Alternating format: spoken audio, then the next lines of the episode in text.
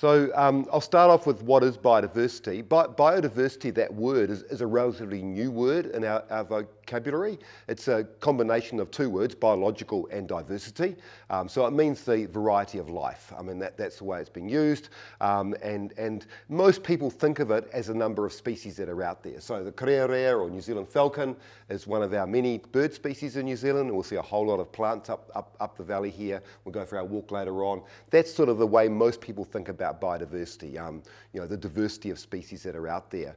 But we actually, when we talk about biodiversity um, in a more um, scientific or a broader sense, we actually also want to, we're also interested in how much variation is within a species. So for these karearea populations, you know, how much gen- genetic diversity is in that population? Because that's really important to help that species be adaptable to changing conditions, being able to evolve into the future.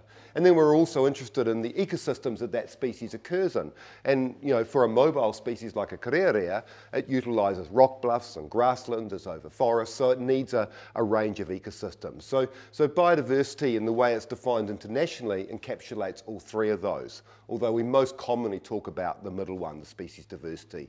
So I guess the thing I'm trying to say here is recognizing that species have these other components around them, the variation within the species and the ecosystems they occur in. And of course, biodiversity refers to the diversity of life. That's all of life, so it includes exotic and native species.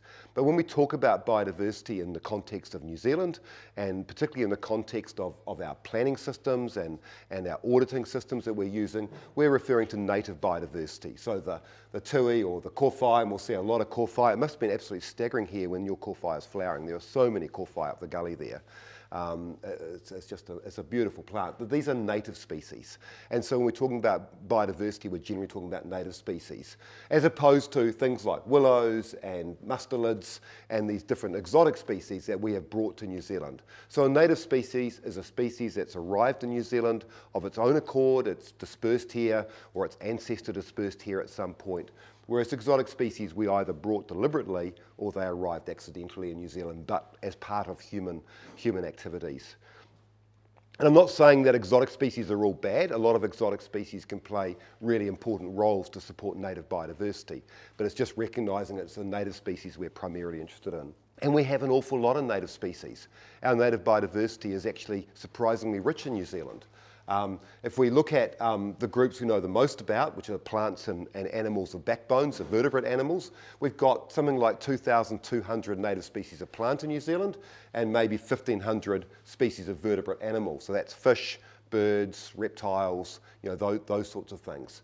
Um, and, and there are certainly quite a few species of those, but they're actually dwarfed by the number of, of, of, of perhaps less conspicuous species. We think we've got about 25,000 species of insects and spiders, the invertebrates, um, maybe 22,000 species of fungi, um, we don't really know, and maybe 18,000 species of nematodes and worms. Um, we're incredibly diverse in those groups, but we're also very ignorant of those groups. So for our fungi, maybe only 30% of the species have been described. The worms is probably even less. Whereas for our vascular plants and our vertebrate animals, it's 80 to 90% we, we know those groups really well. So we do have an awful lot of species in New Zealand, and, and, and they, are, um, they are quite distinctive and unique to New Zealand. So that, that's my next point, is that many of our species, most of our species in fact, only occur in New Zealand and we use the word endemic to describe that. It means they only occur here. And some of them are endemic to particular areas of New Zealand. So you go into Fiordland and there are endemic species in Fiordland. There are endemic species on the Otago, Central Otago mountain ranges. There are endemic species in, in um, northwest Nelson, Kahurangi National Park. They only occur in those areas. But if we look at the whole country, about 72% of our birds are endemic to New Zealand. They only occur in New Zealand. 84% of our vascular plants. 81% of our insects, you know, most of our freshwater fish, all of our reptiles, frogs and bats. Um, we can only, they only occur here. It's different for our marine mammals, of course, because you know, they move around the oceans and, and we share them with other countries. So not only do we have a lot of biodiversity in New Zealand, most of it only occurs in New Zealand, which means we can only look after it in New Zealand. So things like Archey's frog, one of our endemic frogs, um, occurs um, up in the Coromandel in Northland. Um, the Okarito um, brown kiwi on the right there, one of our many hebes, these are all endemic species. They only occur in New Zealand. One of our concerns, of course, and, and the reason why biodiversity is becoming such a major issue is that biodiversity has been declining. And it's been declining for um, a range of reasons over quite over the whole period of human settlement of New Zealand. But it's easy as farmers to feel that you guys are really in the in the limelight and, and you're being blamed for all this biodiversity loss. But actually biodiversity loss is a lot more complicated than that.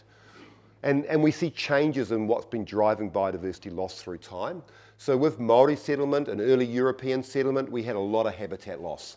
Um, we had extensive fires in the eastern South Island, not so much down here, but certainly from, um, say, Dunedin northwards, um, right up through Canterbury into Marlborough, with early, early Māori settlement, Polynesian settlement. We had massive fires that just destroyed everything.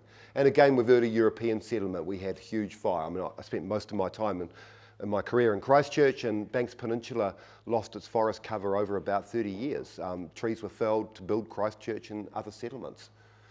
And we also had, with um, both Māori settlement and the early phases of European settlement, you know, quite substantial impacts of invasive species. Um, with, with the Polynesians, when they arrived in New Zealand, they had Kiore, the Polynesian rat, and they had the Polynesian dog. Um, and those two things had a huge impact. Then, of course, when our Pākehā ancestors arrived here, we had a whole raft of other species arriving in New Zealand, and, and that still continue to impact biodiversity today. Um, and we also had exploitation, particularly of birds like moa um, during the period of Māori settlement. But as we move into sort of the more recent period, um, habitat loss is really not that important. And I think as we move into the future, invasive species are still the dominant driver of biodiversity decline, whether it's predators like mustelids, possums, ungulates, uh, feral deer, goats, pigs, uh, or invasive plants, wilding conifers and, and, and the like. Uh, they're going to continue to be important. But climate change is the other factor that's really coming in. And then the interactions that occur because of, of climate change. And so, and, and I was interested to hear yesterday we spoke up at um, Seacliff, yes. And uh, I was talking about banana passion vine, which is a quite a bad um, exotic plant in the North Island. It's starting to turn up in Banks Peninsula, and they were telling me it's also around there. So I'm not sure if it's this far south, but we're seeing plants like that moving further south. It is down here as well, yeah. So these things are going to continue to move south with climate change. The other thing we're seeing, of course, is a lot more fire. That's the Port Hills fire from 2017. Um, we're going to see a lot more fire. Um, it's just unfortunately um, one of the realities of, of the changing world. And these factors are going to be really big drivers of biodiversity loss in New Zealand as well. The final thing I want to mention in this introductory bit is just to make the point that the terms rare and threatened are often um, quite mixed up and, and used in confusing ways um, in the media in particular. And you'll often hear the minister, um, a government minister, standing up and saying there's 4,000 threatened plants in New Zealand, sorry, 4,000 threatened species in New Zealand. And it's important to recognise as farmers, you know, you guys have got a lot of these species on your farms. But we actually distinguish between species that are genuinely threatened with extinction from those that are ranked as at risk. And this at risk group, particularly in the plants, is a really large group. And so when they say 4,000 species are threatened, they actually mean 4,000 species are threatened or at risk of extinction. And in this at risk group, there's a big chunk of plants that are called naturally uncommon. So they're things that aren't particularly widespread. They might be a geothermal plant or a plant of limestone outcrops, so they've got a very limited distribution. Um, they're not necessarily threatened of extinction, but because they're naturally uncommon, they're put into that category there. And, and it's worth um, just being aware of that because the language is used quite loosely. Um, the genuinely threatened thing, so this is for our birds, so all of our birds, 130 odd species, uh, just over a third are genuinely threatened of extinction. So things like Whio, uh, the blue duck, um, they're threatened because of predation primarily. Another over a third are either declining or naturally uncommon, uh, and then a smaller group are, are, not threatened. But for our plants, it's only about 20% are threatened, but there's a large group that are naturally uncommon. They're not necessarily threatened of extinction. Matagouri belongs in that group. Um, uh, Manuka belongs in that group. There are a range of things in there that, for various reasons, have been classified into here, but they're not genuinely threatened.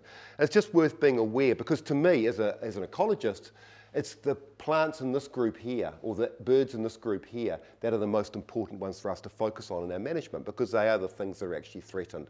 And unfortunately, this sort of, including these, confuses the argument. So Whio, blue duck, this is Hector's tree daisy. We're going to see some tree daisies here. Um, these are genuinely threatened species. Unfortunately, for other groups like fungi, we just don't know. Um, the grey bar indicates we don't know. Um, we just don't, don't know. It's just the way it is. We have no knowledge. So that's sort of the first part of the presentation and, and really just wanted to just bring you all, make sure you're all you know, are comfortable with what we mean when we use the word biodiversity. We're primarily referring to native species, um, acknowledging that there are quite a, a, lot of them out there. They're often quite poorly known and most of them are endemic to New Zealand, which means of course we can only manage them here. And really the biggest threats to those species uh, are, are, are invasions and climate change. So any questions about that?